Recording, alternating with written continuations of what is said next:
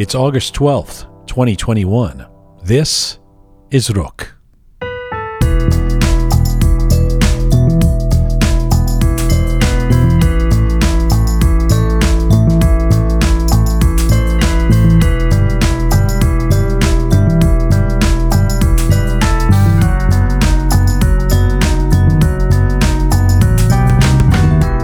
Well, hi there. Welcome to episode 135 of Rook hope you're keeping well wherever you are tuning in from around the world. Salam Dustan Aziz.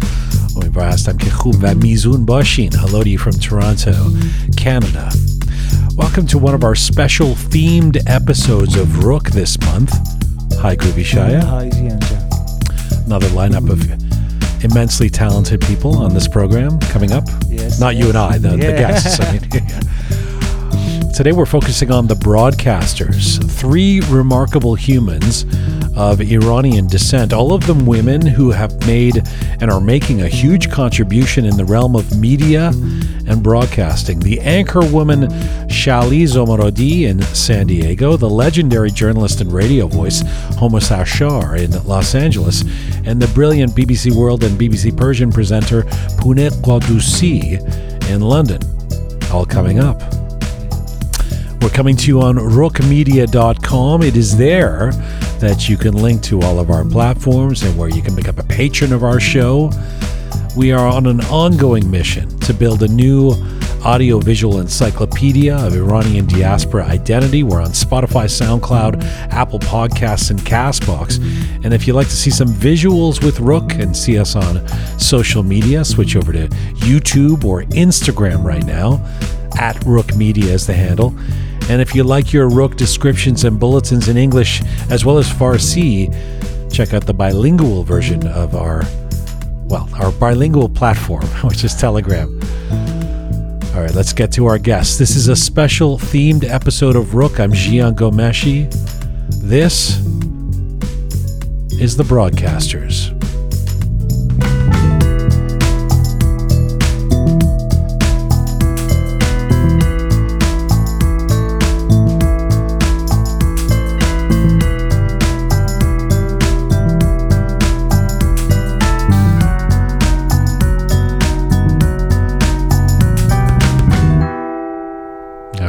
Go. Let's get to our first guest. Imagine waking up in San Diego at 5 a.m. with your eyes barely open, turning on the TV to watch the news, only to see that charismatic anchor you've come to trust as a broadcaster and her crew dancing to Persian tunes in the studio whilst on the air. You can hardly believe your eyes, and yet your ears are hearing "Ay qasheng taras patio." you might start wondering if you're still dreaming, uh, wondering where you are, and if you were suddenly transported to Iran. And suddenly she says, Wake up, let's roll. Thank you for adding into the weekend with me. You've probably seen it as one of the masses who've watched it on YouTube, to be sure. Shally Zomorodi is known for her cheerfulness, her, her superb dance moves, and her infectious laugh. She brightens up her audience's mornings and brings a ray of sunshine to their days. But beyond that ebullient disposition, Shally is also an award winning journalist, an anchor who has been recognized as the trusted face of Fox 5 Morning News in San Diego for more than a decade. Born and raised in California, Shally graduated from California State University Fullerton and earned degrees in journalism and political science. She grew up as a lover of arts and entertainment, including dance, and was crowned Miss Orange County, USA in 2001. Before joining Fox 5 Morning News, Shally worked as a reporter, a producer, a video journalist, and an anchor for numerous news programs and television stations. She has interviewed politicians from across the American spectrum, as well as many A list celebrities and stars like Angelina Jolie and Black Eyed Peas. And throughout the years, Shally has received numerous awards, including the Person to Watch Under 40 and the Best Anchor in San Diego 2019. And Shally Zomorodi joins me from Southern California. Hello. baby and i'm like blushing cheek to cheek i'm gonna like copy paste this introduction and anywhere i go i'm taking you with me This is your life. I mean, what, you know, you've done all that. What am I supposed but- to do? Did you mention the four kids in the middle of that? Did I catch that? I'm getting to the four. Oh, that that might be your most impressive accomplishment, as well as all of this. I'm getting to that, but you, you know, I should say I was talking to my producer Susan about the questions I want to ask you, and I said. This is a serious journalist. I don't want to start the interview talking about her viral hit studio dancing. And Susan said, no, go for it. She loves her dancing. So let's start there. You are an award winning journalist. When did you first decide to inject the smooth Persian moves into your broadcasts? Oh my goodness. I don't I don't think there was ever a, a moment. I've been dancing for so long. I mean, I still remember when I started working for ABC in Southeast Texas. This is outside of Houston, where I probably was the only Iranian who lived there 2002 maybe that I would on morning television just manage to get a little bit and dance a little bit. And I would just put in just a little bit of Persian music with all the others. And and it just continued and continued. And we just kept doing it every year. And now to turn my grumpy co-anchor sometimes. He's the sweetest guy in the world but just to get people up and rolling at that godforsaken hour sometimes it just takes a little bit of doing something they're not used to and it puts everybody in a great mood. So it's become a thing in our studio.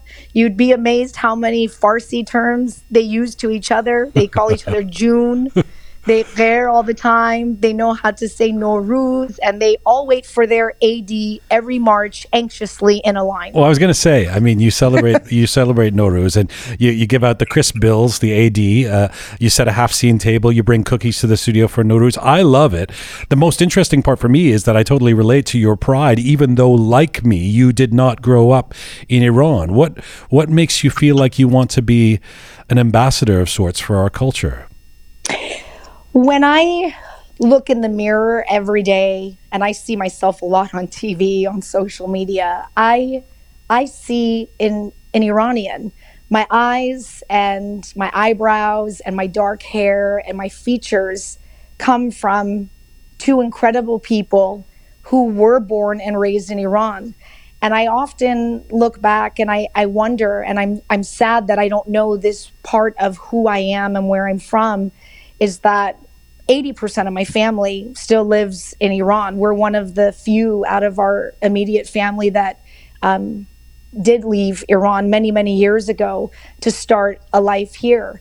And though there was a really big chunk of my life that I could barely even speak Farsi, even though it was the first language I learned as a child because my mom did not know Farsi when she was here, there was something always in me um, that reminded me that I'm an Iranian uh, at the core. This is who where I came from. These are who my parents are. And even when I look at my children today, I see their eyebrows connecting. I see their dark features. I see uh, the face of a of small Iranian child where we were born and where we're being raised may change some of the factors, but at the end of the day, that's where we come from. So I think it's it's followed me wherever I've gone. Um, it's just become much more uh, dominant now, and I'm I'm very proud uh, to talk about uh, a country that I've really not been to, but I know it's where I'm from. I hear you. I hear you, and I I really appreciate it. And I uh, not only do I hear you, I I get it. Uh, uh, as someone who first grew up in the ethnic closet, not wanting people to know uh, post revolution, uh, as a little kid, you know, not being worried because they're going to call me a terrorist, etc. Um, one of the expressions I use with friends these days is I say you can't escape your packaging, and this becomes most apparent to me when I go somewhere like um, Southeast Asia, where people are, you know, they're they don't have lots of tact. They're very honest, and so they'll say, "Where are you from?" and I'll say Canada, and they'll just kind of look at me and not not to take anything away from the amazing diversity of Canada, but you know, they're just like, uh, "I don't think so, brown boy. Where did you actually come from?" You know, and uh, and I really actually appreciate that. You know, it's like, okay, yeah, that's my that's who I am, so I get it, I get it. But when it comes to the dancing and the celebrating, I wonder if there was a moment. I mean, it seems like a ridiculous question in in hindsight now, but was there a moment earlier on where you thought? I'm somehow going to be taken less seriously if I do this. I have to hold it together and wear my shoulder pads and and not not do any clearing on, uh, for in case they think I'm not a serious journalist. You know, as far as serious journalist goes, I am I'm a storyteller and I've been lucky and blessed enough to work on morning shows for the majority of my career. And I've always been committed to those morning shows because the formats have been positive and upbeat and it gives me the ability to be able to report on very serious news, breaking news, but be able to pivot and shift and cook something 15 minutes later or be able to go on the back lot and dance and laugh and connect with people because that's really a morning show is kind of what life is. It's serious, it's sad, it's happy, it's all sorts of things all bundled in one. I necessarily don't know if I would do what I do if I was working on the five, six, ten o'clock news. It's it maybe a little too serious for my personality. And uh, I don't ever, sometimes I might have a, a moment that I don't want people to question my journalistic integrity. Having said that, I think that it quite opposite has happened is that people have been able to identify and say, whoa, this is like a young mom. Uh-huh. She has four kids. She's tired as heck. She's she gets up and smashes it every day, even though whether she's doing a great job or not doing a great job. This is what she looks like without makeup this is what she's doing. This is how she's failing. This is when she's crying. This is when she's sad. This is what it's like when she's dancing. And I relate to her so much. And I get it that when something comes down the news pipe and when a story comes down, that there is trust, that they can trust me, that I'm like them, that I am a mom and I am a person and I dance and I laugh and I cry. And I'm not putting up this news anchor front not that that's what evening anchors do, but in some ways, I'm I'm somewhat your friend. Like mm-hmm. I got mm-hmm. you, mm-hmm. um, and I think that that's kind of what what's happened at, at the end of the day. So I, I've had a few messages. People poke at me and just you know you're you're you're supposed to be a news broadcaster. Why don't you just sit down and stop dancing?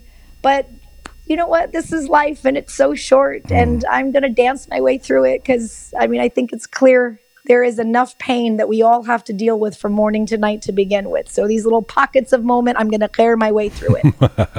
when you talked about the person poking at you, uh, trolling you, you suddenly adopted the sort of a Texas accent. You had a uh, was was that intentional? I, I, heard I heard that in Texas. Right. I, oh, I've, ah. I've heard it over the years. They have said it to my face. They have left voice messages for me. So I and I know, and and it, sometimes it comes from Iranian. So I mean, I could I could do an Iranian accent very well. You should have you should hear some of the things I hear from um, Iranians as well. این این چه جستیه چه کار داری میکنی عزیزم میکنی بشین زن چه کار میکنی تو خجالت نمیکشی right right right well you know uh, despite your youth I mean you have become this institution in, in Southern California morning programming. But you took such an interesting route getting there. So take me back. What, first of all, you've alluded to this a couple of times, but what was it like growing up as a kid with Iranian parents uh, in the American, uh, the, the Southwest in, in the 80s and 90s? It wasn't easy it was not easy. Um, and I think some might be surprised how proud I am to say I'm Iranian today, or my parents are Iranian, or how much I dream to go back to see Iran and my family there if they knew what we went through growing up.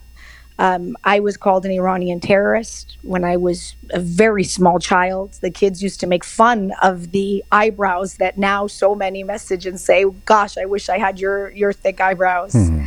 Uh, my dad was bullied, and um, I know I am confident so much of what I do today, and to be in the position that I am today and be proud ha- came from my childhood here. Because at that time, it was very difficult, and I didn't understand. You're a kid, you don't understand why yeah. the kids are bullying you. Yeah. You don't understand why people are, are calling you names. Yeah. Uh, and fast forward this many years, Jian, I mean, I still I'm still on the subject of uh, comments and and racial comments. I mean, just recently, not too long ago, I had a gentleman send me a message and tell me to go home. Um, wow, and yeah. it was after I believe some of our Nowruz coverage. Mm-hmm. And you were like, this is my to San Diego? should yeah, I, I, know. I'm should like, I go "Huh, home to? But I, yeah. but I am home. But okay. Right, right, right. Um, I can I can now. It, it hurts for a second. It'll sting for a second because what makes me sad about it is that as a mother to four young children, I know that at one moment I'm going to have to send these kids into the world, and they're going to have to be able to face people like this. So my whole job is to prepare them um, to not uh, lose themselves when they are confronted with people uh, like this, uh, and do a, a better job than I did because I cried a lot. I mean, I was bullied Yeah. out of several high schools. yeah. Um, But you know, it is what it is, right? It, it certainly, I would imagine, makes a difference uh, what community you're in and the kind of community support and diversity you might have. So, so being in rural uh, Tennessee is going to be a little different from being in in uh, Los Angeles. I'm under the impression, as I recall, having visited there and loved it a few times, uh, uh, San Diego. There's a large Persian community. Oh, it's huge. Does, does that make a difference? Absolutely, absolutely. Because you can't go to the store and not hear somebody speaking Farsi in the store in Southern California. Um, so that when you see it around, you feel okay. This is home. Okay, there's other people like me because we're all trying to identify with somebody. Whether it can be a race, whether it could be a group, it's a set of friends, it's a it's a, a a hobby that you like. All of us are trying to find ways to be able to identify. So it's much easier to do that here in Southern California when we have these massive festivals and concerts all the time and and you can't do that. When I went to Southeast Texas, I was like I could hear the birds chirping. I'm like, "Oh, I'm all alone out here." um, but you know, that took a little bit more work and within 7 months of being there, I was teaching belly dancing classes and, and putting Persian music on, and I had almost 75 students being exposed to dance and culture, which dance and music and, and food is a powerful vehicle for me to be able to give doses of our culture and our um, and our traditions to people. It's a very beautiful way to be able to do it without even like people realizing that you're doing it. You know, I have I have Americans, uh, non-Persians, all the time. They'll send me a message and say, "Shally, what does Gerti mean? what does June mean?" And, and I love that. I love it that they're learning that. Or can you spell Shahram Shabpareh for me? I like that music. Right, right. Perfect. By the way, I love how much of an A-type you are, uh, personality. It's it's not enough to go to East Texas and belly dance. You have to teach the belly dancing. Well, what else am I Ladies and gentlemen, Shally? At Two o'clock in the morning. Yeah. You know, let's just dance the rest of the day. Uh, broadcasting and broadcasters have become much more diverse in the last decade or two. It wasn't always that way. I mean, I know this personally. When I first started on TV in the early 2000s, there were very few, if any, Middle Eastern guys on TV in Canada. When you started, did you feel like you were somehow at a disadvantage because you weren't blonde, because you weren't white? Absolutely. Absolutely. And it took me a really long time to get a job. I remember I used to take my tapes to the post office and I would I would do like a little prayer. I'm like, please let this be the one. Somebody please call back. And I, I would send tape after tape after tape after tape to station all across the country, like market, like cities that I didn't even know existed in the United States. They were so small. And nothing, and then nothing, and then nothing, and no callback, and no callback. Uh, and yeah, I did think at that time maybe it's maybe it's my name, maybe it's uh, the way I look, because you would see the the broadcasters and and what the typical you know the hair was like and the faces were like. Um, but I I think that that changed um, quietly and also very quickly without us having like a moment to saying. Uh, you know, we're, we're having a lot of moments in Yeah. in our society, in our world right now. I don't think there was a moment where all that changed for broadcasters. I just think that it just started happening. And now you blink and you open your eyes and you just have all kinds of beautiful faces all over TV, all over media. I, I love it. It's, Yeah. it's Yeah. so it almost to see. seems ridiculous to ask the question now, but for those of us who remember, I mean, I remember there being a time where I never considered changing my name, but I remember thinking, you know, with, with this name, you know, that's not going to work. So, did anyone ever recommended that, that you have to change your name?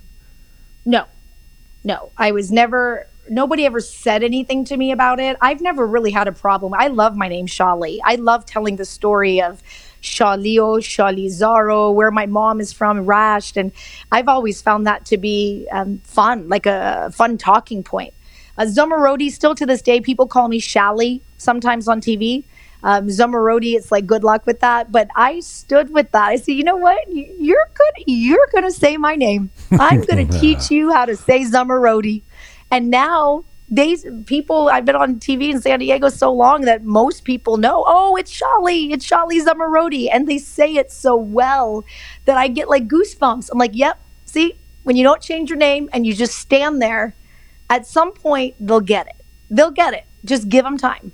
By the way, Farsi het redelijk.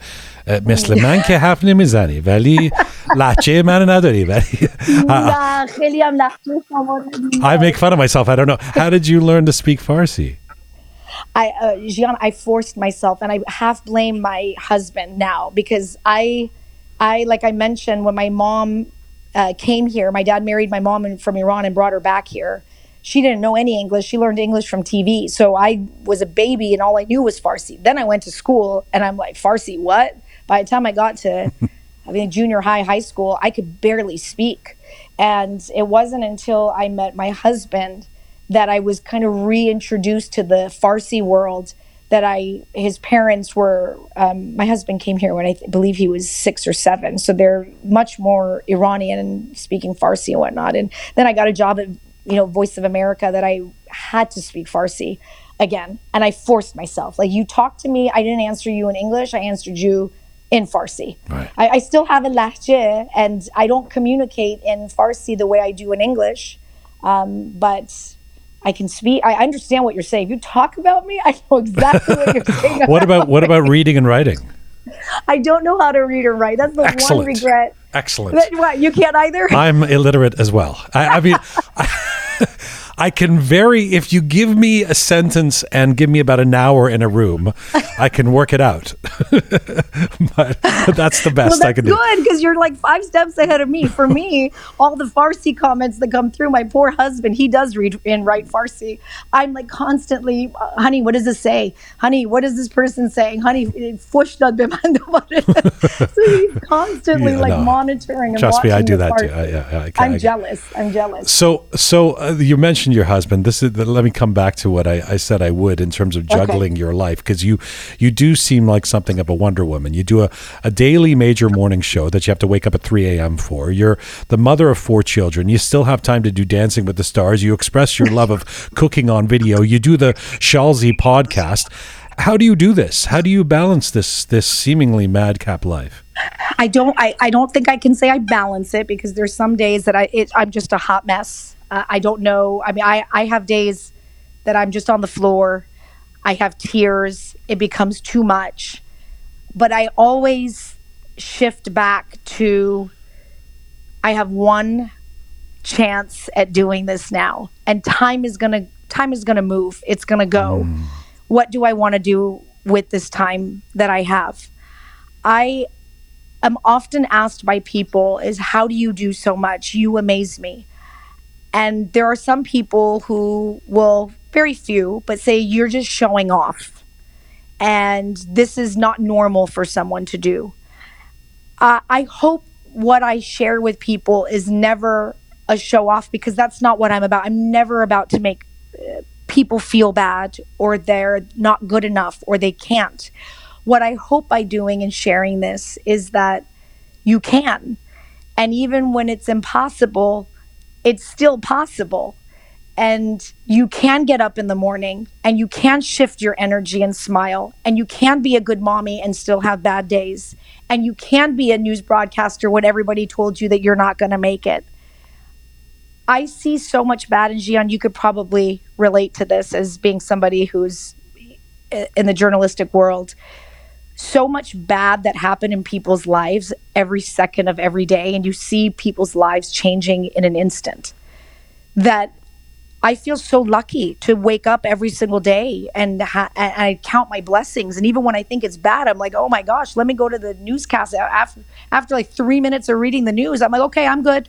Life's good. Hmm. let's let's keep smashing smashing away Yeah. so that that's kind of where how I answer people that ask me is that how do you do so much? And uh, a lot of social media now is even fueling me more because there have been so many people that reach out and say, Shally, I'm a mom of two. I have depression. I can't get out of bed. You don't know how much you motivated me to dance with my kids today. Shally, I have stage four cancer. There's chemo being pumped into me right now. And I cannot tell you what you and your family and your daughter and your dancing has done for me. You make me want to live. I don't know these people. I've never met these people. But let me tell you, I get up and I dance extra for these people and I cook more for these people and I do all of this even more. I'm normally like this. You ask Yeah. everybody around me, I'm normally like this. But I do it even more now because there's such a thirst for it. And people people are connecting with it. So if I can do it and I'm not khodamo as like the bain nemi baram, there you go. I'm happy to I'm happy to share this with you. You're so open about who you are, and, and uh, I really appreciate that in this interview. But you're also you've mentioned uh, social media a couple of times. You're quite open on social media and in your podcast. You talk about your husband Bruce. You talk about your children. Um, you open up about your life and your family. Tell me about opening up yourself as much as you do on social media. That, as we know, can certainly be a mixed blessing. It's a, it's a minefield for all of us. Um, uh, tell me about making that decision. Well, I don't even know how many years I've been on, on social media. And I don't think when I started this, I ever imagined I was going to do what I'm doing today to be so active and so connected with so many people around the world uh, with this. I know that when I posted news stories, the reaction from people minimal, medium, okay, this happened in the world. When I posted me in the kitchen cooking, everybody was worried about the knife that was over my shoulder, the tomato that was on the counter behind me, and all the details and the amount of feedback that we were getting was just hands down tenfold compared to just even big news stories that were coming up during the day. So it took some time for me to say, wait a minute. So this is what people want to see. This is what they're connecting with. This is what's motivating them. This is what's bringing us together. Okay, let's dance more. Okay, let's cook a little bit more. And in the middle of all of this, I was able to continue to share the important stories. This story is going to affect you. This story might affect your family. This is going to affect your health. Mm-hmm. Okay, but let's go back and dance a little bit more. Let's go back and cook a little bit more. Why don't you see what my face looks like at three o'clock in the morning? when I don't have makeup on. Give me 30 minutes and let me show you what my face looks like when I do have makeup on. Let me show you what it's like when I'm in the car with four kids and all four of them have had a meeting and said, you know what, we're going to drive mom and dad crazy and scream at the top of our lungs right now. So these raw moments of life is what I have found is connecting me with other human beings on this planet that wait a minute i'm a mom my kids do might do that too. And shally thank you for showing us what your face really looks like that you're not makeup and lashes and and you don't you don't care it's not like a front because all of us when you take off my lashes and the makeup and you take all this stuff we're all we're all the same we're all struggling with the same things in this world we all have most of us have money issues that we're dealing with, emotional issues. We get into arguments with our friends. We don't talk to our husbands and wives every once in a while. And I think we came to a point as our family because there was a few years that my husband didn't really want to get involved in the social media world. Found it very invasive. Um, sometimes he still does, but he just said, "You know what? Let's go for it. If it's going to bring this much good to people and it's changing people's lives and it's motivating them, then let's just go for it. And we're going to have to take the bad with the good, and we deal with it sometimes daily. Um, and when it becomes too much, then I'm going to walk away. But for right now, we're dealing with it. He's very patient. I've watched some of your your, your Really, podcast Dion? videos. What else you think about him. I- well, I've watched him. You know, he's sitting there he, like patiently while big personality Shally is running the show, and and you know you bring him in every once in a while. How do you sit? Get closer. Say this. I mean, he's you know, I, he seems like he's amicable guy to kind of. Uh, to work with on these things. Uh, but of course, uh, every relationship has its. Uh, it takes two to tango, so I got it. It, it sure Um, does. uh, um, do you when you open yourself up that much, um, and you've got the following that you've grown to have, you've got it. There's got to be trolls. There's got to be people that once in a while say horrible things. How do you deal with that? I have not perfected it because there are times that I allow it to hurt more than others, especially when they're targeted towards my children. Um, not because what anything that anybody has said to me, I know where I stand, who I am, what I'm about, my motivation, and I, I'm all about just love and acceptance and bringing people together. That's just every bone in my body is is that. But when you target my kids, um, when you target my family, it stings for a moment. When you target my my business, like just who I am, I have days, Jian, that I want to hit the delete button. I I think one day, if I ever leave broadcasting, there is a really good chance that without announcement, I would delete everything and live very quietly because a lot of people do have that privilege. I, I've, and I know this is my choice. Again, I understand all of this is my choice and I've accepted this, but I, I've explained it as if social media is me opening my front door and I'm welcoming you into my house. You know what my bedroom looks like. You know what my kitchen looks like. You know what my face looks like in the morning. You you know what my bad days are, my good days are. You see my parties, etc. You see it all. But what I am sad about and it hurts sometimes is I feel like sometimes when you're standing out the window and these are what I look at social media people, they're standing at your window and they're watching you and they're looking inside your window with permission, of course. But then they start to pick up rocks and they're starting to like throw them at you. And they're using the information that they're seeing. The ones that you you quote unquote we call trolls they know more about me than some of the people who really love me. I mean they can detail my everything that i do down to the nitty gritty and they're watching me but they hate me. They hate me and they want me to know that they hate me so some days if i'm really tired or if I'm having a bad day, it becomes harder to di- digest that just because I know that there's people like that that exist in this world, not because I, I think uh, what they're saying is true. Maybe subconsciously, it takes me a little bit back to my childhood when there was those bullies and that meanness that was there. Um, but again, I've leaned so much on so many mentors and people around me that are just so educated and so enlightened that they ground me and they help me find my balance again that all of this comes from because of them. It's not me. I trigger something in them. My happiness and my goal getting and my wake up and let's mm-hmm. dance and the attention that that brings triggers things in other people for the most part. And i've had to accept that like it it it just like the name of my podcast it is what it is.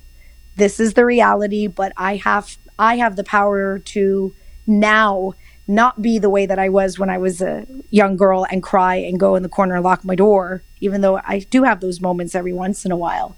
But now i just stand up not in a very mean way and i just walk away and i keep pushing forward and i seek the people that i can connect with It's empowering talking to you. I, I know I can't keep you forever. I'm just going to, uh, uh, just a couple more questions. I want to go because I want to travel back from the personal to the professional for a couple of moments and, Sure. and, and ask you about being a, an anchor, being a news anchor, someone who was named best anchor in San Diego, a big market last year. What do you believe is the key to being a great broadcaster? I think today the biggest key is being able to connect with people. Anchoring and doing the news thing. I get tons of kids that send me message. I want to be a news broadcaster. I want to be a news broadcaster. Everybody, even when I was a kid, was about being on on TV and being able to tell stories. Now it's can you connect with people? And when you get that connection with people, then you can talk about the stories that um, and things that are happening that it affect in lives and having those conversations so that they can make changes in their lives they can protect their their families and that's what it's all about for me today. I love that i have the ability to get information faster than anybody. And when i see something go down or some breaking news comes through or I'm hearing something about coronavirus that is not a conspiracy theory, that I can pass that information and and now I call these people my friends is look at this, read this, digest this, now go do what you need to do with this information with your friends and and with your family. And that's why I get up in the middle of the night and I as tired as I am sometimes, I do this every single day because I I love what I do with every cell in my body. And I this is the most incredible ride I've been on. I don't know when it's going to end and I'm so grateful for this time that I have that I look back and I can't I cannot believe I've been doing this for 20 years. Is it hard for you to maintain a posture of objectivity all the time? I remember seeing an episode of your your morning show when you had a U.S. policy analyst or a military person or someone on last year talking about Iran during those massive protests in November. And uh, I think he even referenced at one point, well, you have family back there. And I wondered how hard it would be for you to not be speaking out in that kind of circumstance, to be able to, to have to sit there and be the anchor. Yeah, it, it's challenging, Jian, because uh, my job is as much as possible to stay very balanced and neutral. You won't see me a lot. I get poked around a lot sometimes about why don't you talk about this so much? And uh, there are some broadcast networks and cable networks that they get paid to share what their opinions are. Um, but that's not what I do on the morning show every day. I'm supposed to be as much as possible neutral and balanced, present, present someone's side, let their opinions talk. Obviously, all of us are going to have a little bit of of bias. I mean, right now when a story comes down, you know, when the plane crashed in Iran, um, not too long ago. I was obviously emotionally invested in it more than my co anchor would have been. Yes. Um, so you can hear the passion in my voice when we go to an editorial meeting and I want to I want the story on the air because I feel like it matters. All of our opinions matter. Um, so it, it's a fine line that I have to walk often. Um, it will never stop. The whole journalistic journey journey that you go on, and you know this uh, as well, is a choice that you have to make. So sometimes it'll come out, and sometimes you can feel like, oh, I really want to say that, but you know what? I'm gonna save that for another time. Or when we go to commercial break, I'm going to lean over and I'm going to say something to that person at that time afterwards. This has been such a pleasure. Let's end off where we started with your uh, with your dancing and your ads.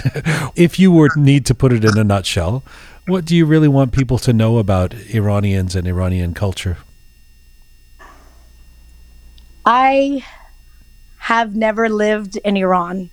But what I do know about it is that it is a magical, magical, beautiful culture. It is so rich in tradition. The Iranian people are amazing. They are kind. They are beautiful. I speak with so many of them through social media now, and it, I love it. I absolutely I just go through the moon when someone from Iran sends a message to me and says, Shally, I'm on this side of the world and we're, we're dancing with you. I hope one day I can stand in the fields, and I've shared this before, in the fields of Shalizar, where my name comes from, and really be able to experience Iran like so many uh, have. But until that day comes, the beauty that I know of Iran, the Iranian people, the food, the dance, the culture, all of it, I will continue sharing with all of my friends uh, here in, in the United States. It's an incredible culture, and I'm so proud to say that my parents are from Iran and that I am also an Iranian American. Beautifully said. Thank you for this. Thank you for this, Jian. Take care of yourself. Hope to see you in, in person soon, and I hope you guys stay safe in California during this um, wacky time. Likewise, Jian. Thank you for the time. Khodafis. Khodafis. Shally Zomorodi is an anchor with Fox 5 Morning in San Diego, the host of the Shal Z podcast. She joined us from Southern California.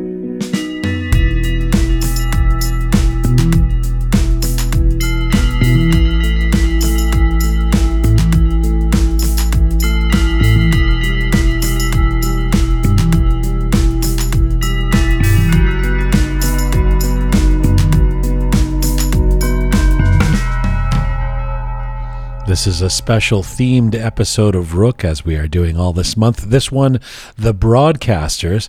I'm Jian Ghomeshi. You can find all things related to Roqe at our website, roqemedia.com, where you can see previous episodes, Roqe moments, Roqe funnies, our guests, our um, video clips, all of that at roqemedia.com.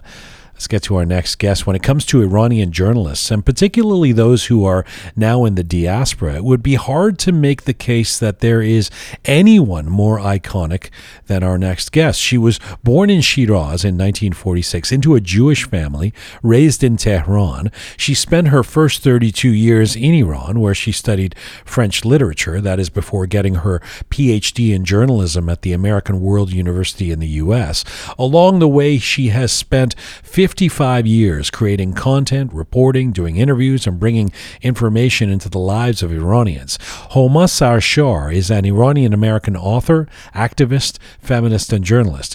She was a columnist for Zan Ruz magazine and the Kayhan daily newspaper between 1964 and 1978. During that period, she also worked as a television producer, a director, and a talk show host for national Iranian radio and television. After moving to the U.S. in 1978, Homa Sarshar continued as a freelance journalist, radio and television producer, and as an on air host. She is a multiple award winner who's also the author of four books and the editor of 11 other volumes, including five volumes of the Iranian Women's Studies Foundation Journal and four volumes of the History of Contemporary Iranian Jews. In 2005, Homa Sarshar founded the Center for Iranian Creative Arts, a Los Angeles based nonprofit organization and the first of its kind, and she has been a trusted advisor to Human Rights Watch for 25 years. She has most recently been the host of her popular radio program Sobhane ba Homa Sarshar, Breakfast with Homa Sarshar, and Homa Sarshar joins us from Los Angeles, California. Hello. Hello, Jian. How are you? I, I, am well. I am so happy and honored to be speaking with you. Thank you for doing this. Thank you for inviting me to your popular uh, talk show or rock, as you call it. well, let me start. Well, thank you. I, let me start here. Let me start with today. You you clearly have a thirst for journalism and human stories and news that remains unabated.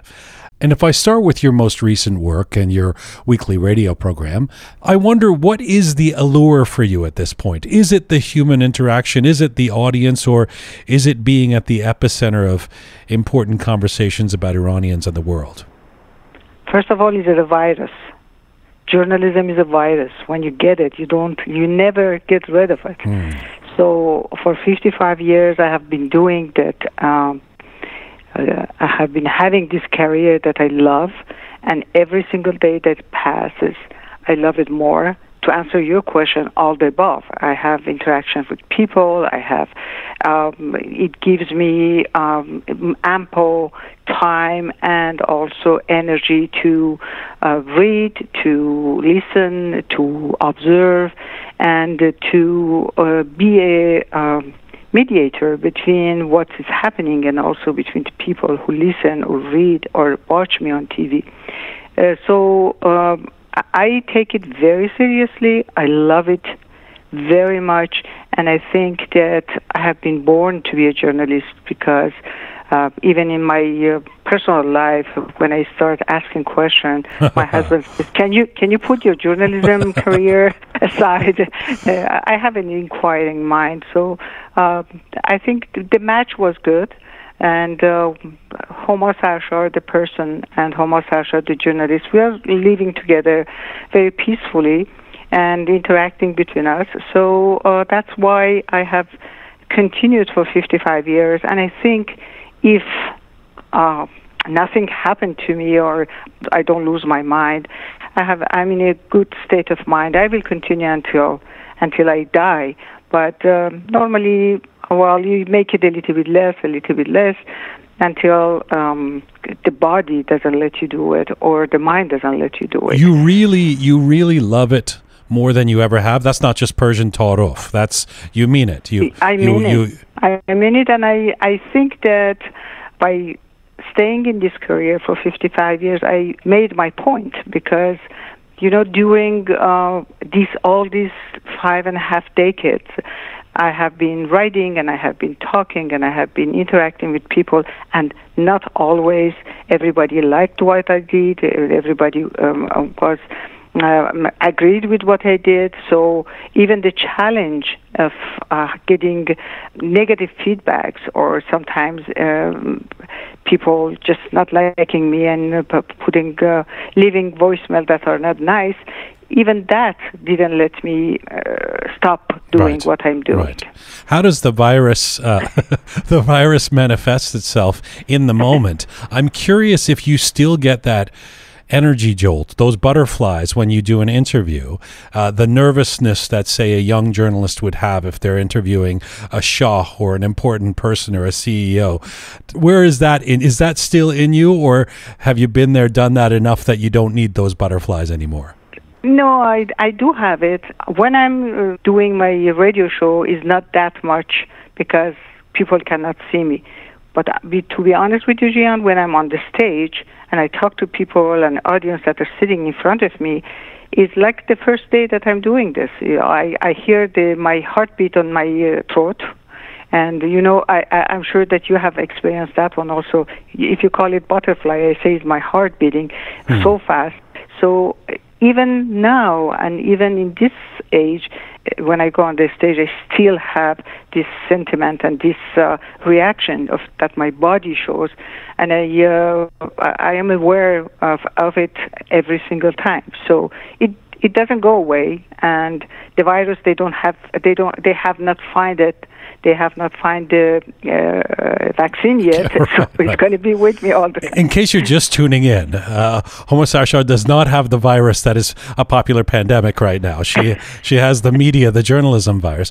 Um, let me ask you about methodology because I- I've had the occasion to interview some icons of journalism, and I find there is a stark contrast between them. Between someone like Larry King, say, who who told me he takes pride in not being too prepared for his questions so he can be as he sees it more natural when he asks them.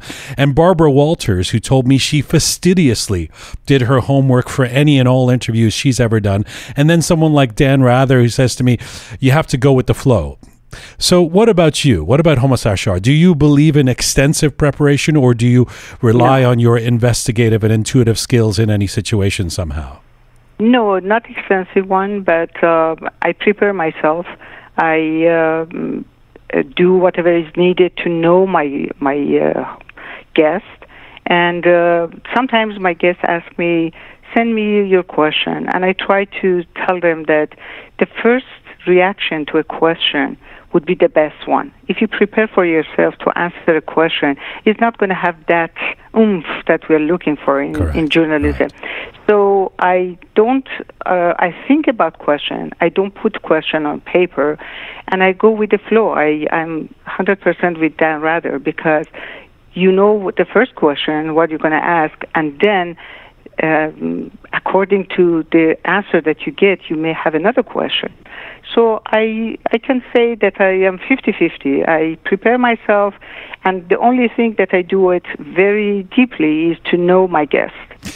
You know, just reading that introduction about you and, and all that you've accomplished, um, and that and that's without getting into the challenges you've had to face as a as a Jewish woman in Iran, uh, especially, and then as a new immigrant for some time in in America. Uh, there is a notion with someone like you that this was destiny. Uh, was it? Did, did you always want to be in media? Someone who tells stories? No, actually not. I was in love with architecture, and I uh, wanted to become an architect. But um, as you may know, uh, Iran, uh, going to the university needs a, an exam that you pass, like SAT that they pass here, and uh, we call it concours.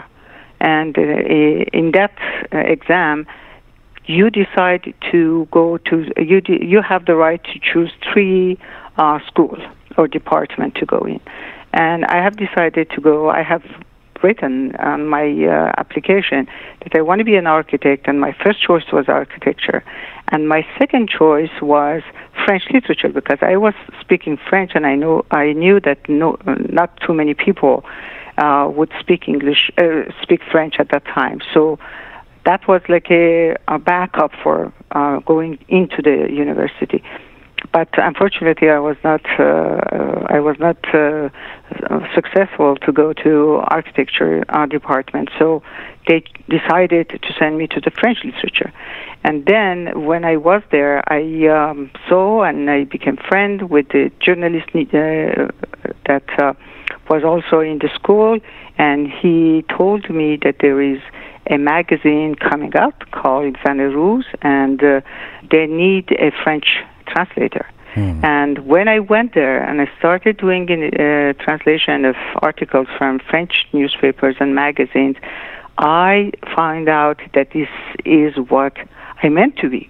So uh, from there, from being a translator, I became a reporter, and then I became a columnist, and uh, there was this uh, this history. Is uh, and I I stayed in Zan-e Ruz in magazine for almost ten years, and then I uh, went one step up, and I um, went to Kayhan, the uh, daily newspaper, and from there to uh, television, and I had my own program two times a, a week, and until uh, revolution happened. Okay, so let, you said a lot there, but since you're talking about your time in Iran, that's a that's a good segue. Let me let me let's go back. Take me back to first of all uh, to the beginning.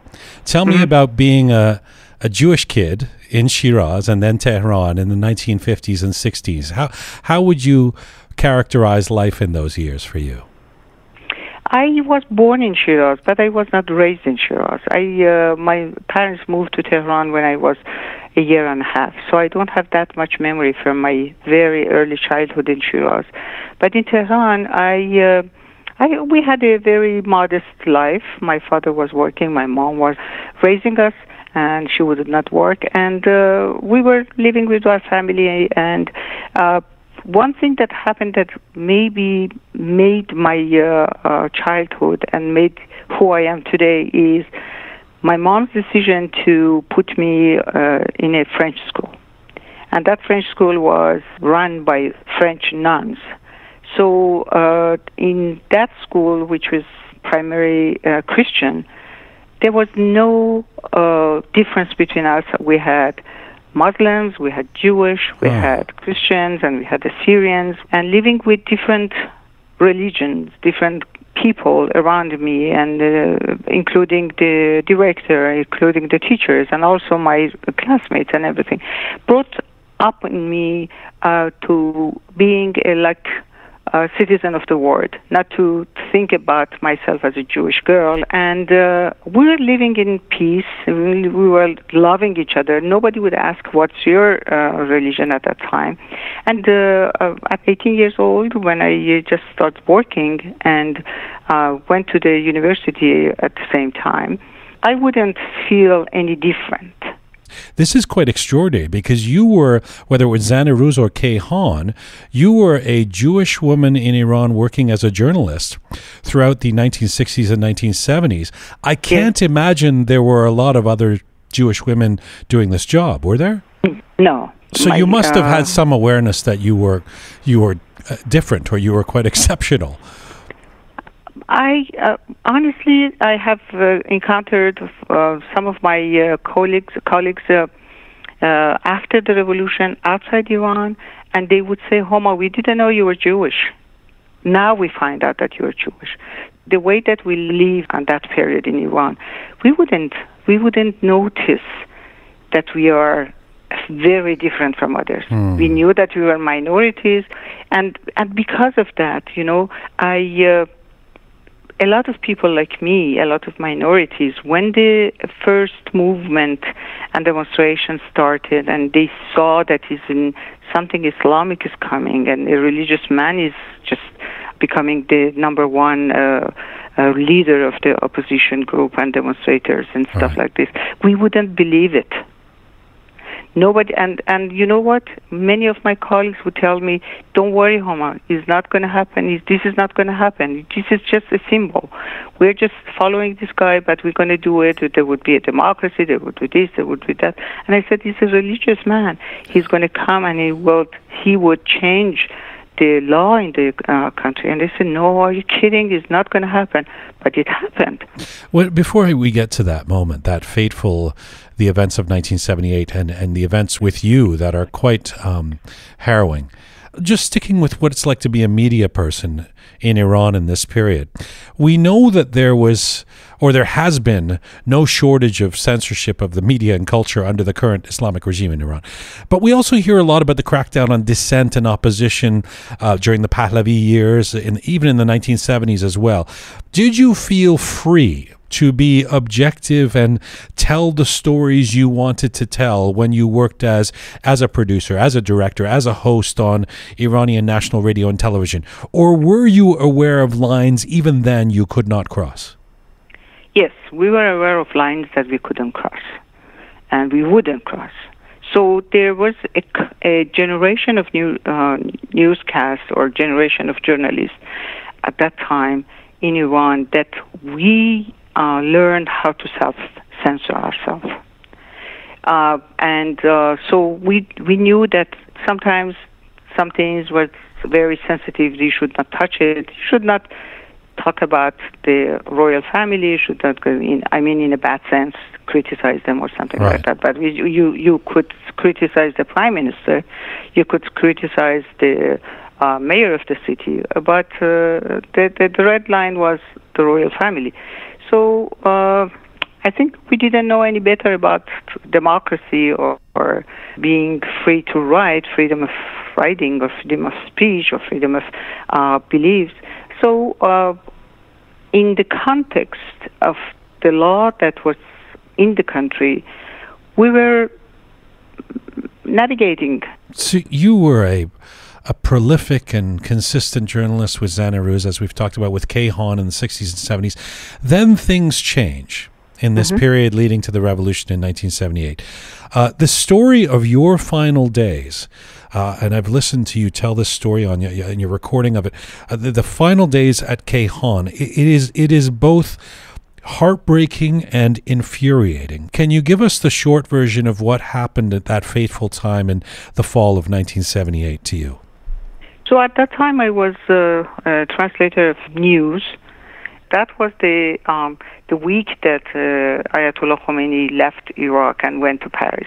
Right. And I, after a few days, I was sitting at the table waiting for the wire to come for me to translate. I didn't get any.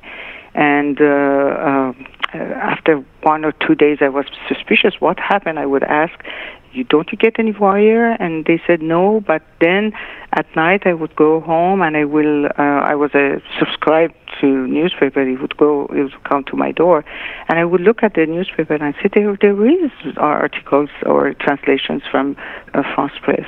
And uh, uh, finally, after two, three days, I went to my editor and said, why you don't give me those news to translate? I'm doing nothing, sitting here doing nothing. At that time, when he responded to me, to, to my question, he replied to my question, was the time that I find out that something has changed in, in this country and something has changed uh, in the mind of people. And he said, are you crazy? Who will give the news of Ayatollah Khomeini to a Jewish girl?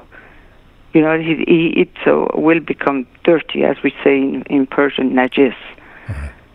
So I was in kind of state of shock, and I just look at him, and I, I, I couldn't. I was speechless. I didn't know how to respond.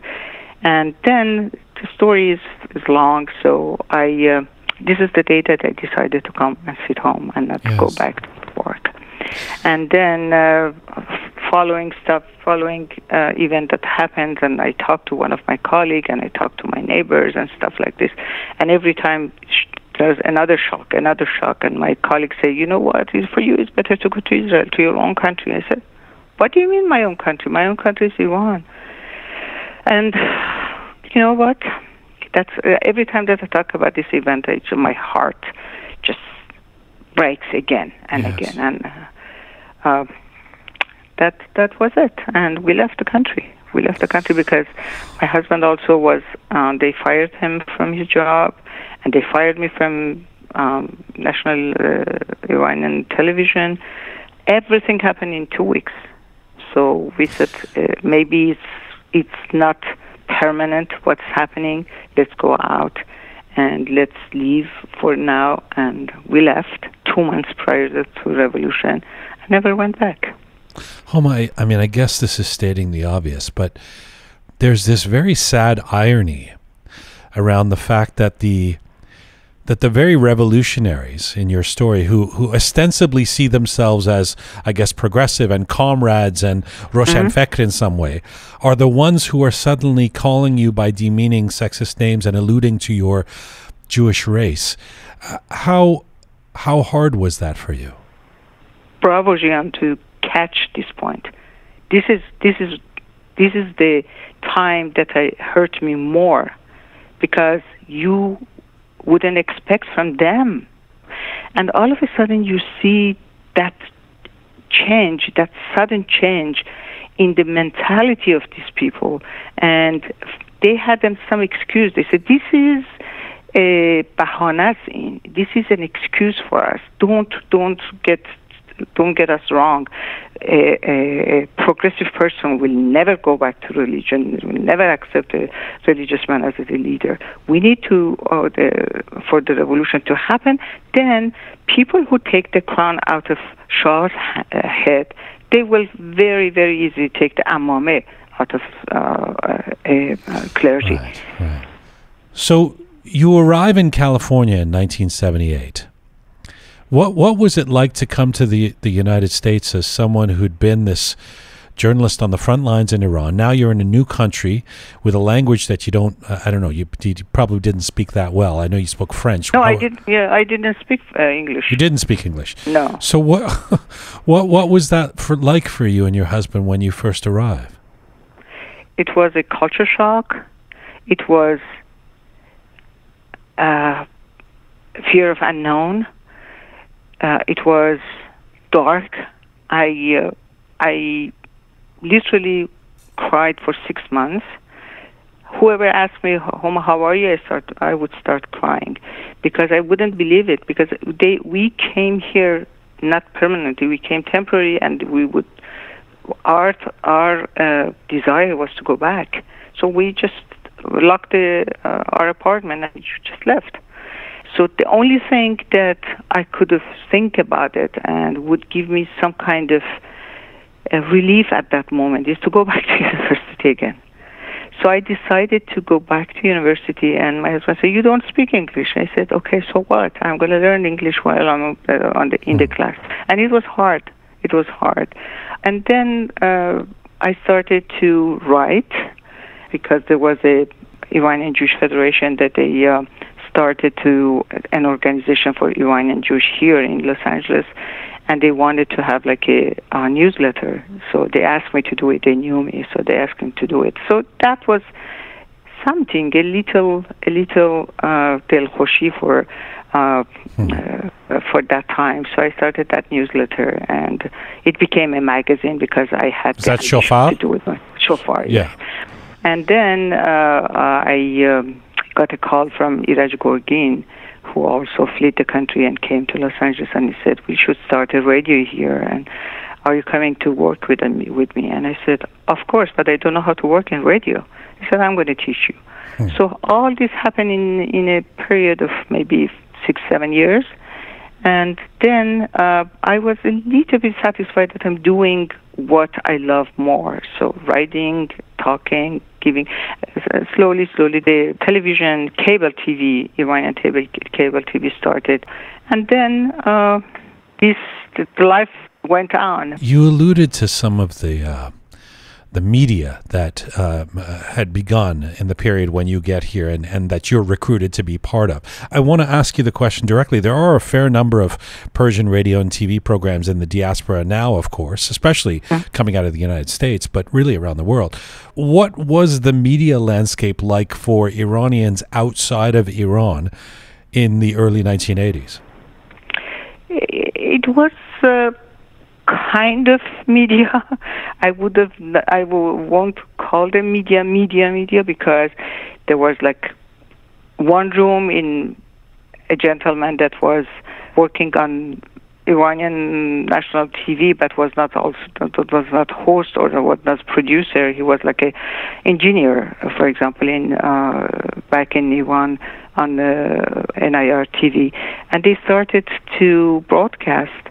Uh, first of all, to broadcast through the cable TV and the rental time, and it uh, started with one the first one that I went with them and talked to Jam Jam, and then other one-hour TV rental TV started. The produ- production was very poor.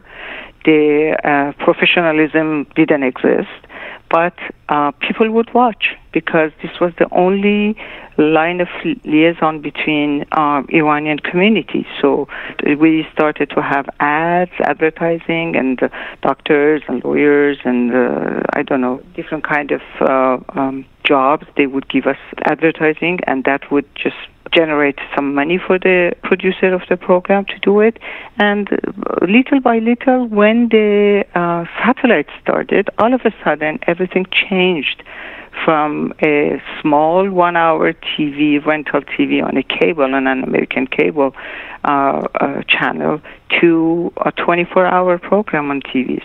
And uh, but that time, many of these people that started talking and being a host on the TV, they became a little bit familiar with the TV journalism and TV hosting and stuff like this. So they started to, and uh, uh, they also started to recruit old journalists and old TV personalities back from Iran in their cables or in their uh, satellite TV.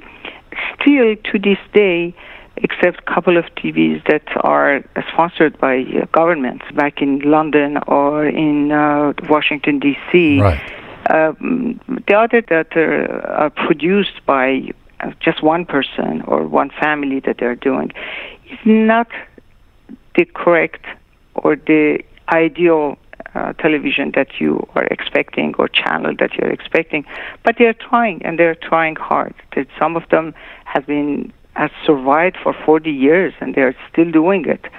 But uh, now uh, the competition is so vast and that they're just producing programs and there are channels uh, i don't know more than 40 50 channels iranian channels most of them out of here in los angeles and some of them mostly in london and also in canada. You, we have a lot in canada too. So um, why don't why don't you work there I mean, I'm curious. I mean, you so, but you, you haven't stopped since the early '80s. By the way, you are yeah. tireless in continuing to do your work, uh, whether it's publishing, uh, writing, or doing your weekly radio show or doing appearances. Um, but you have said that you, you, you don't make much money do what you doing what you do on in terms of the the uh, the radio show, etc. Uh, uh why why doesn't Homa Sarshar go and work with one of these big Iranian networks now, the Manoto or Iran. International, mm-hmm. BBC, Persian, or all of these guys?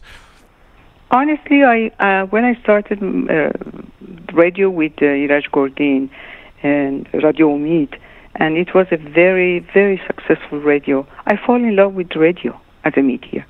Radio is the one that is my love for now, and I, I, I love it when I go to studio and I have the mic in front of me and I, I close my eyes and start talking to people. Uh, I feel much better than just doing makeup and um, getting dressed and everything and uh, being there make sure that you don't you don't move that that, that way, or if you don't close your eyes, you don't blink. I so agree with you. I am, uh, uh, in fact, even with Roqe. I mean, we, uh, you know, we have a studio, and when when when post COVID, people come into the studio, maybe we will start using cameras, etc. But a lot of people say, "Oh, why don't you guys do the thing with on Zoom that everybody's doing now?" And you know, so there's visuals, and and honestly, I am so in love with audio still, and I really believe I really believe that we can have, even though you and I are not even in the same room right now, mm-hmm. we can have a more profound conversation without the visuals, and that, that that it's a different experience um, for the consumer, the person who's listening, the person who's experiencing the interview. It's different than it would be if there were visuals, where you're distracted by, oh, look at her hair, or what's in the background, or did he just move his hand, or uh, I'm not sure I like the way this guy is dressed, or whatever it is. Uh, yeah. And and theater of the mind. You know, this is radio. I've always believed is that theater of the mind. You you're developing the images yourself. So I'm with you on that, and yeah. I understand it. And also, you're you're uh, talking to it more active audience when is radio as opposed to television that are more passive ones. Yes. So they, they listen to you when you're they're driving car, they listen to you when they're walking. So I think that radio is the media of the future. I'm so grateful for the time you've given us today. Thank you for doing this. Thank you for inviting me and thank you for having me in your show. Yeah. I look forward to seeing you in person again before too long. Merci. خواهش میکنم روز شما بخیر خداحافظ Homa Sarshar, an award winning journalist, author, and activist. Her most recent weekly radio program has been called Breakfast with Homa Sarshar. She joined us from Los Angeles, California.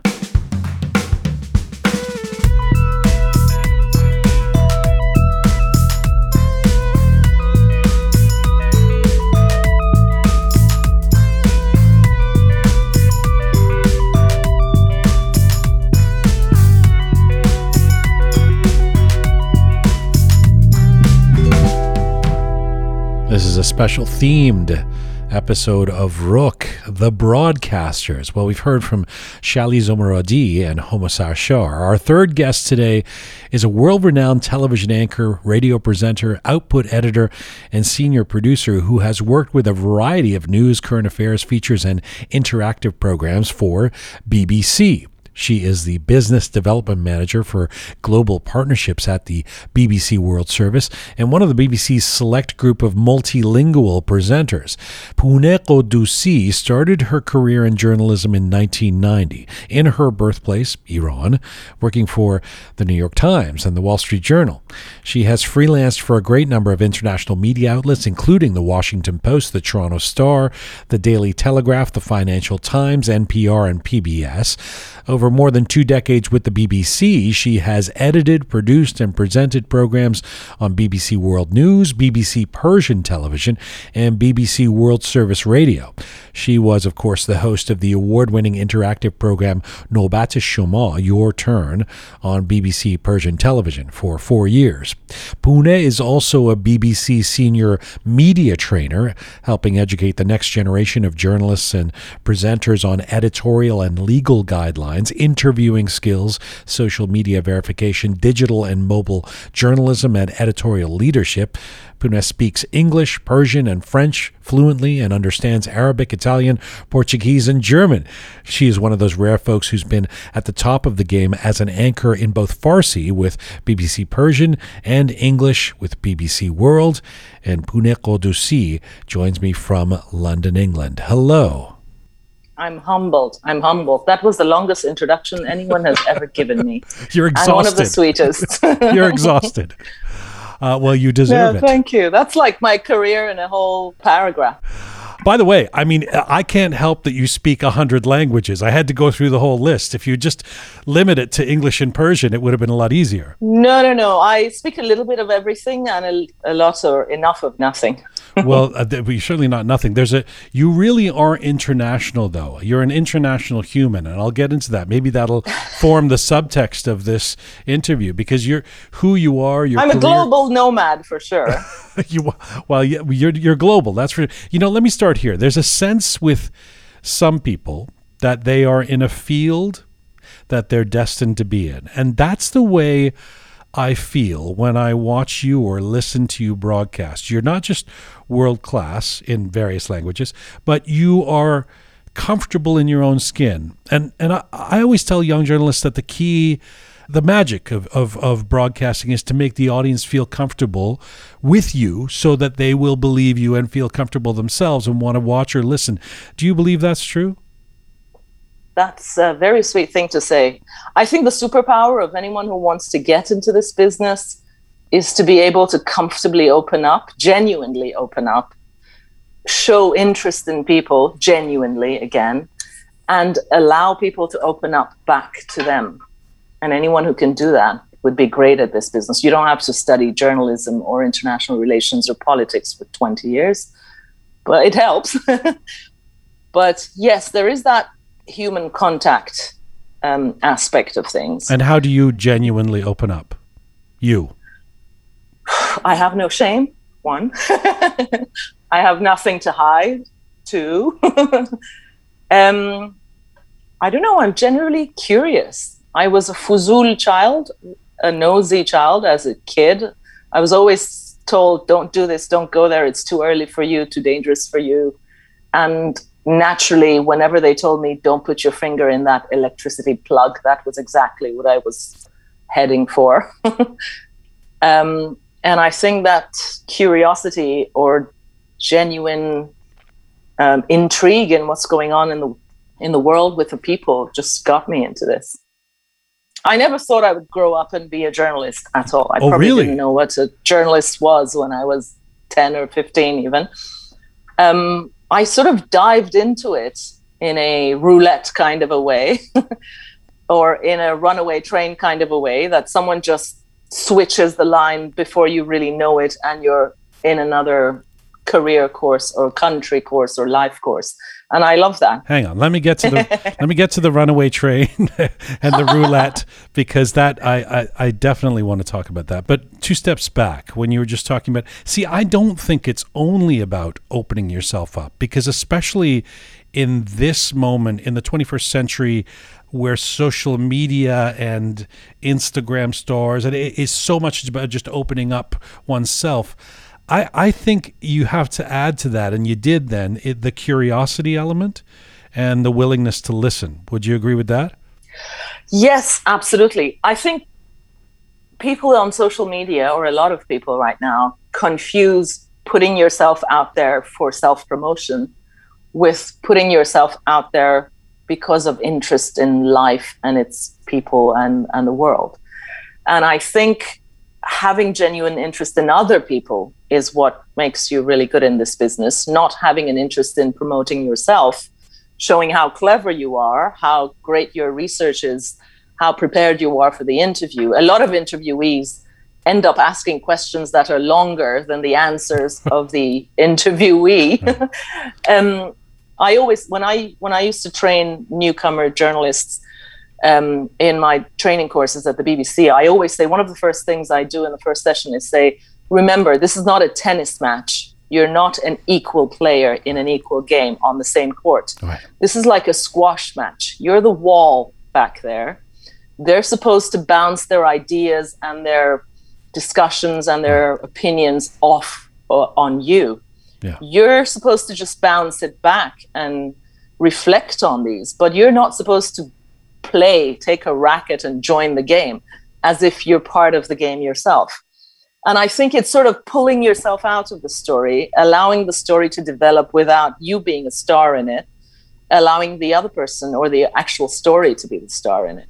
You know, it's gratifying to hear you say that and not to go too far into this rabbit hole before because I, I do want to make it about your story but but it makes me sad that so much of so-called journalism or interviewing uh, or broadcasting especially when it comes to television uh, these days and television news has been equated with good journalism has been equated with ambushing the guest with some ammunition that you're going to expose them ideologically with or something. And I, I don't know making them look like an idiot. I, well, that, and I, you win. I think it's partly a byproduct of the Trump era and just the nature of the world in general, where everything's become so manichean. You're either a good guy or a bad guy, and so if you bring somebody on from the other side, you have to attack them. Uh, but but that's not what I I've ever seen in interviewing to be that the idea that you bring somebody on and yell at them and prove that they're a bad person or that you know that, that they've got the wrong it's not prescription. confrontation for the sake of confrontation. I know many channels thrive on that and their audiences love it. They're just there for the punch up. It's like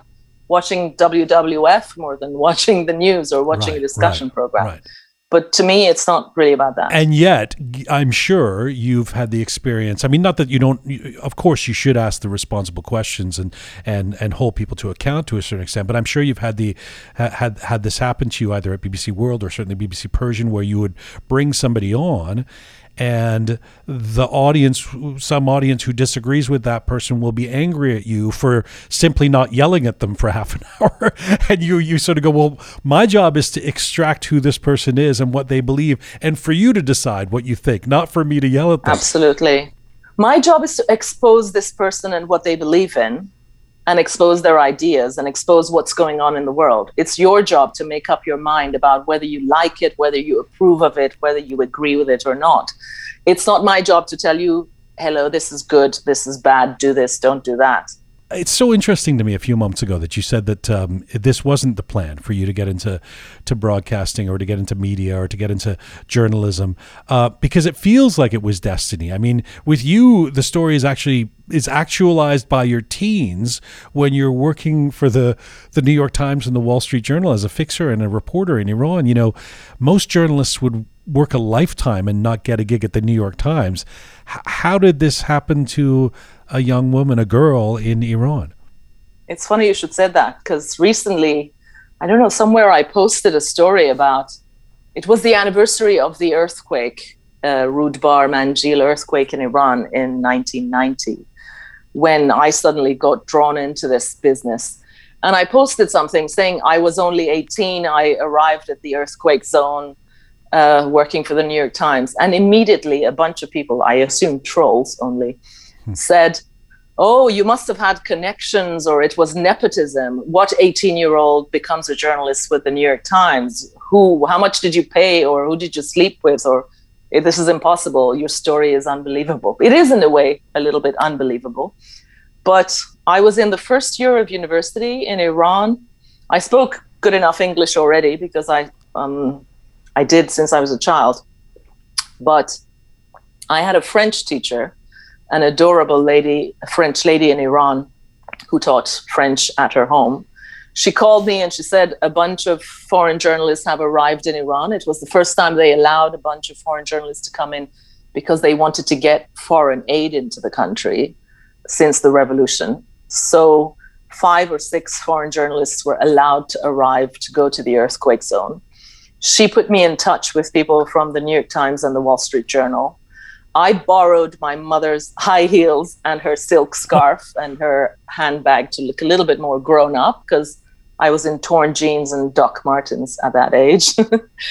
um, I arrived in some hotel lobby, talked to these people. They said, uh, We need to head to the earthquake zone in three hours. We've just arrived. And this is a day after the most devastating earthquake in Iran.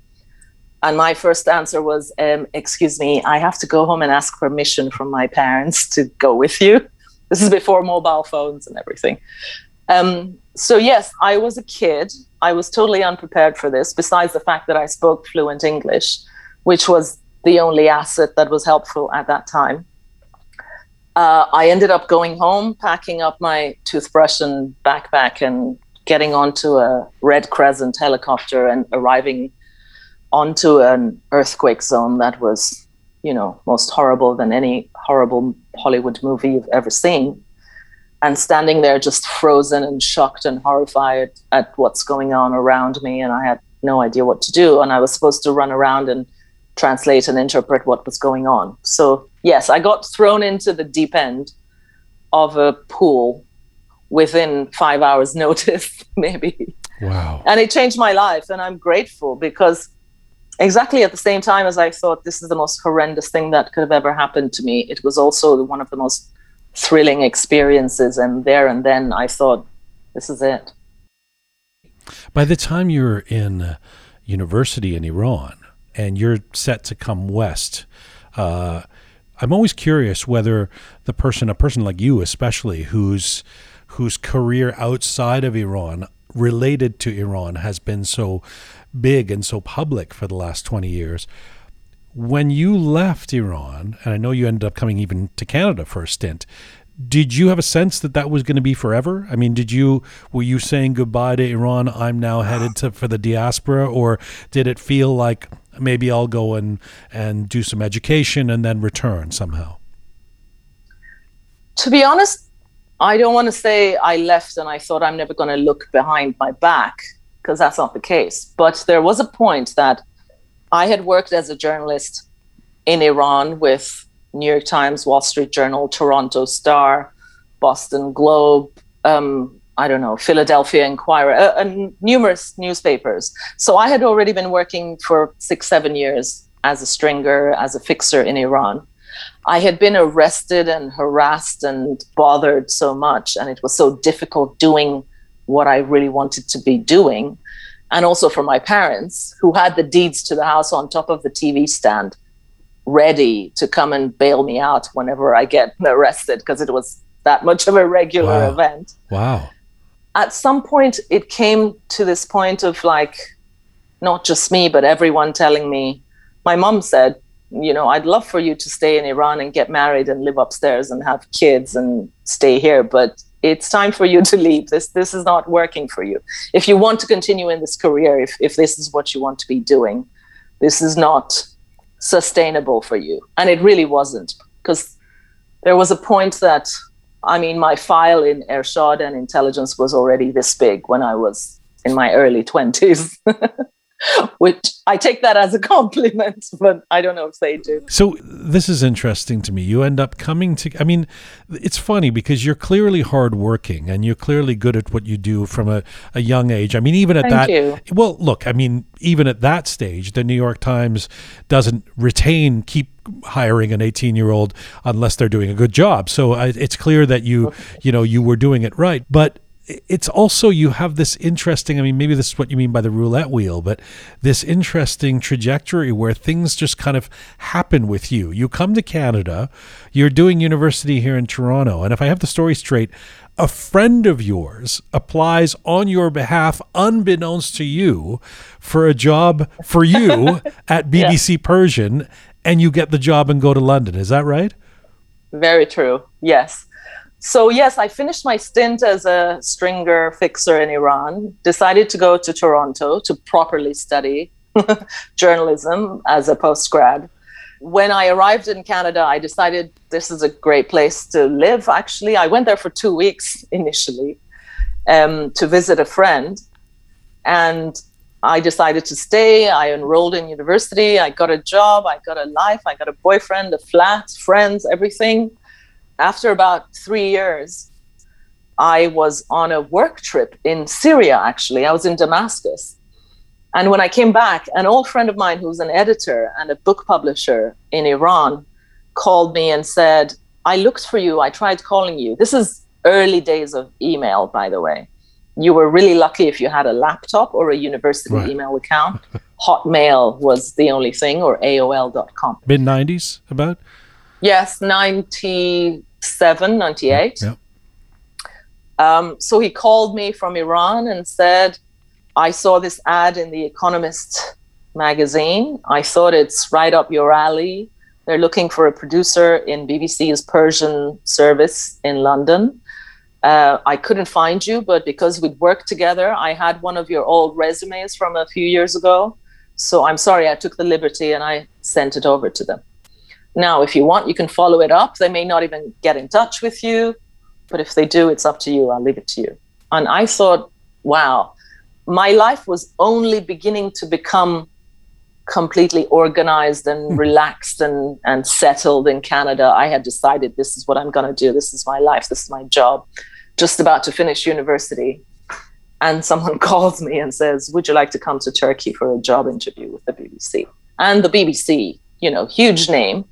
I'm like, hmm, hmm, yeah, yeah. when you started BBC Persian on radio, um, what what surprised you the most uh, with this new official job in Farsi as a broadcaster? Do you remember what what it was that was that was new for you? becoming uh, part of the story, like putting your name and your face out there, was something that I wasn't prepared for. And I started in radio, so I had about a day or two to decide to go on air and present something. And suddenly I was like, whoa, wait a second, this is going to have repercussions. Um, I'm I'm going on air. This is this means I'm exposing I don't know a part of me that I wasn't really I hadn't thought of that until then Mhm. that's pretty much it because the rest of the work is really the same kind of work. I was covering Iran. In Iran, I was covering Iran. In London, I was covering Iran most of the time, but I did a lot of international news as well. You you go from radio to TV quite famously, and by the time you have your popular show Nobat Shoma on BBC Persian, you become very well known in Iran. By the way, I've been told that of all the Iranians in the diaspora that are celebrities back in Iran, it's often the anchors and broadcasters on the big networks because that's sort of the big show in terms of what people can get with satellite, etc. How, how was that for you, becoming this? uh, because now that's different from just being a journalist and going into the media. Now you're you've become very well known back in your home country uh, on BBC television.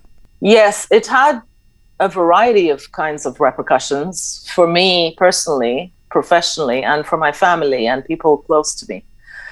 Uh, part of it is the typical thing of, you know, you're a bit more well known. Luckily, walking on the streets of London, few people would recognize me because of watching Persian TV. Luckily, I didn't walk on the streets of Tehran at that time. I don't know, to be honest, I don't know how many people would recognize me or whether it would be more pleasant or less. but um, it became more and more difficult for, to work as a journalist because the focus of the apparatus in Iran on you becomes much stronger. They start feeling the threat of this broadcasting corporation getting into people's hearts and minds a lot more. And it sort of scares them. And they start bothering you a lot more for it and not just harassing me or you know putting up stories or fake news or trolling or death threats or jokey threats or whatever but a lot of people who weren't prepared or didn't sign up for this the way I did, including my parents, my brother, my closer relatives and friends, got sort of entangled in that in a way that I would have really not wanted for them to. And they hadn't really decided it. I wasn't going to go here just yet, but let me go here since we're talking about it. I mean, just to put a fine point on it, it's no secret that there are pressures working for BBC Persian. I mean, it's it, it's really almost quite unique uh, in the media landscape, even in the polarized media landscape of of today's world. Because with BBC Persian, and Iranians will understand what I'm saying. This, even if they hate that I'm interviewing you or they love you or whatever it is, that you kind of with BBC Persian take it from all sides. At least that's the that's the uh, my observation. It, I mean, regularly seems like no one in the broader Iranian debate is happy with BBC Persian. You're either being attacked by the regime or you're being considered part of the regime. And so, you, yeah, my, I always say, sorry to jump in, but I always say, just think for a moment. If we are part of the regime or servicing the regime, as many may think we are, then why do you think we haven't been able to go back to the country or see our parents or our parents and relatives have been harassed and arrested in Iran? And, you know, why do you think there's been so much trouble for us? If they love us this much, if we are collaborators, we should be able to go have a much more easy life than we have. There's something else that's very interesting about being a a broadcaster uh, outside of Iran, broadcasting back to Iran. And I, I, I want to ask you this as a broadcaster. I mean, it's it's still so fascinating to me the plight of an Iranian broadcaster outside of Iran because you are mostly broadcasting to an audience that you're not going to see in person or even have any access to. Which oh, is, hopefully I am one day. Well, okay. I'm not. You know, I'm not okay, one day. But I mean, the the part of the idea is uh, you know, I'm going to broadcast to the, the people across the street. So let me go visit with the people across the street so I can build a sense of community with them. I mean, when you have that barrier that you're excommunicated from the and and and, and pulled away from the people that you, who are actually the ones watching you, it's a, such an interesting paradox and, and such an interesting anyone obstacle. who gets in touch with you or calls you or gives you an interview, you know that they're going to get into trouble. They know that they're probably going to get into trouble and, you know, forget about officials, non officials, when they pick up the phone and they decide to call the BBC and be a citizen journalist and talk to you, they know the risks they're taking, especially at heightened times of crisis when there's protests or when there's demonstrations happening in the country. And you really have to respect that because I'm sitting in my safe home in London. Well, I did have a couple of threats or a couple of stalkers following me. I had like security at the BBC heightened around me for a while, but that's really nothing compared to people who pick up the phone and call the BBC. And when they hang up, someone from the Iranian apparatus calls them immediately and says, I know you just called them. Don't you ever do that? Or come show up for a questioning tomorrow. Wow. You have to respect that. You end up anchoring at BBC World then in English and I was thinking about that because I'm I was thinking that audience is likely exponentially larger than the BBC Persian audience. I mean, probably in the millions more. But I'm assuming about 450 million. Okay. More. Oh, well, there you go. Yeah. but but I'm assuming that it would have been and by the way, you're great in English. I mean, it, it, it's, not, it's even silly to say it because you're you're. A I'm known as the person with the weird, dodgy accent you can't place where she's that, from. That's right. But I'm assuming that it was less hassle to be broadcasting to ten times more people, right? Just because you don't have to deal with all the inner politics of uh, of and cultural issues and and issues with the regime and all of that by working in Farsi. Absolutely, it was quite lovely arriving in the airports in the States or in Nigeria or in Nepal or in Hong Kong and being welcomed by passport people, by police, by people who just come to pick you up because they recognize you as a BBC person and they respect you immediately because they think, oh, these are the good guys. They're doing something right. Rather than being feeling like you're targeted for what you're doing all the time. How is it different presenting in English to an English audience versus a Persian one? In other words, are you is it the same rules? Are you the same person?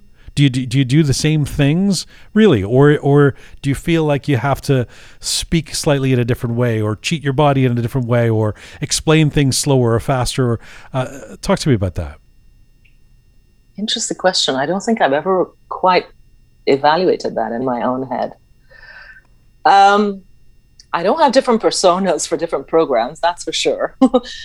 um, but I do remember when I was on Persian programs, I felt because I'm not a very conservative person, I'm I'm maybe more westernized than than half of the Iranian or Afghan or Tajik audience would maybe appreciate or like a TV face to be. I always felt that I have to be more well behaved and more ladylike and maybe a little bit more demure in the way I dress, for example, when I'm on Persian TV, because the audience is not used to it as such. Mm. But at the same time, I was very adamant and very uh, sneakily keen to push those boundaries centimeter by centimeter and word by word and and not fall for that conservative mentality of you know your your older uncle would not approve of this or the older gentleman in Afghanistan who's more um, religious than you are would not approve of the way you're dressing or the way you're speaking. This is the BBC. It is not Iranian state TV. So there has to be a standard of difference and this is a European Western mindset and institution. So I'm not going to look like Islamic TV does, or Afghan TV, or Persian state TV does. But at the same time, you have to respect sensitivities to some extent while constantly trying to push them and, and open them up to the extent that you can. I felt I was a lot more comfortable wearing what I wanted or joking about things as I wanted uh, when I had 400 million more audience. It's, ironic, it's ironic, isn't it? Yeah. It's weird to say this. I don't think I've ever said this before, but you know, there are a lot of Iranian restaurants in Toronto as well. If I ever go to an Iranian restaurant with my group of friends or my family in London, I always feel that I have to be a little bit more aware of my behavior than if I go to another restaurant where I don't feel I may be as much recognizable where you're a drunken sot. yeah, yeah, let's go.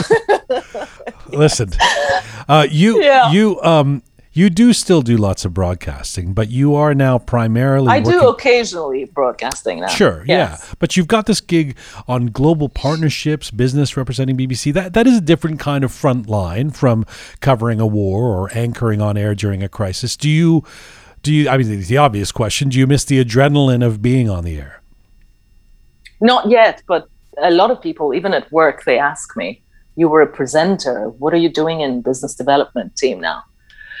Um, I need change, and I need new challenges, and I need new adventures all the time. And in the past 20 years, I've maybe worked in 10, 15 different departments at the BBC English, language services, training, um, social media, editorial, projects, different English programs, different Farsi programs. And there came a point about two, three years ago when I thought, I need, I need a new field of interest and I need to learn something. Sort of maybe plateaued or maybe become a little bit been there, done that with producing, presenting, editing, hosting shows, going to dangerous places. Sure, sure. maybe I maybe I grew up a little bit or matured a little bit as well. But the adrenaline wasn't quite doing it for me. And I think I just wanted to find and also to be honest, the media world is heading in that direction when you really where you really want to find out how can it sustain itself in this world of social media.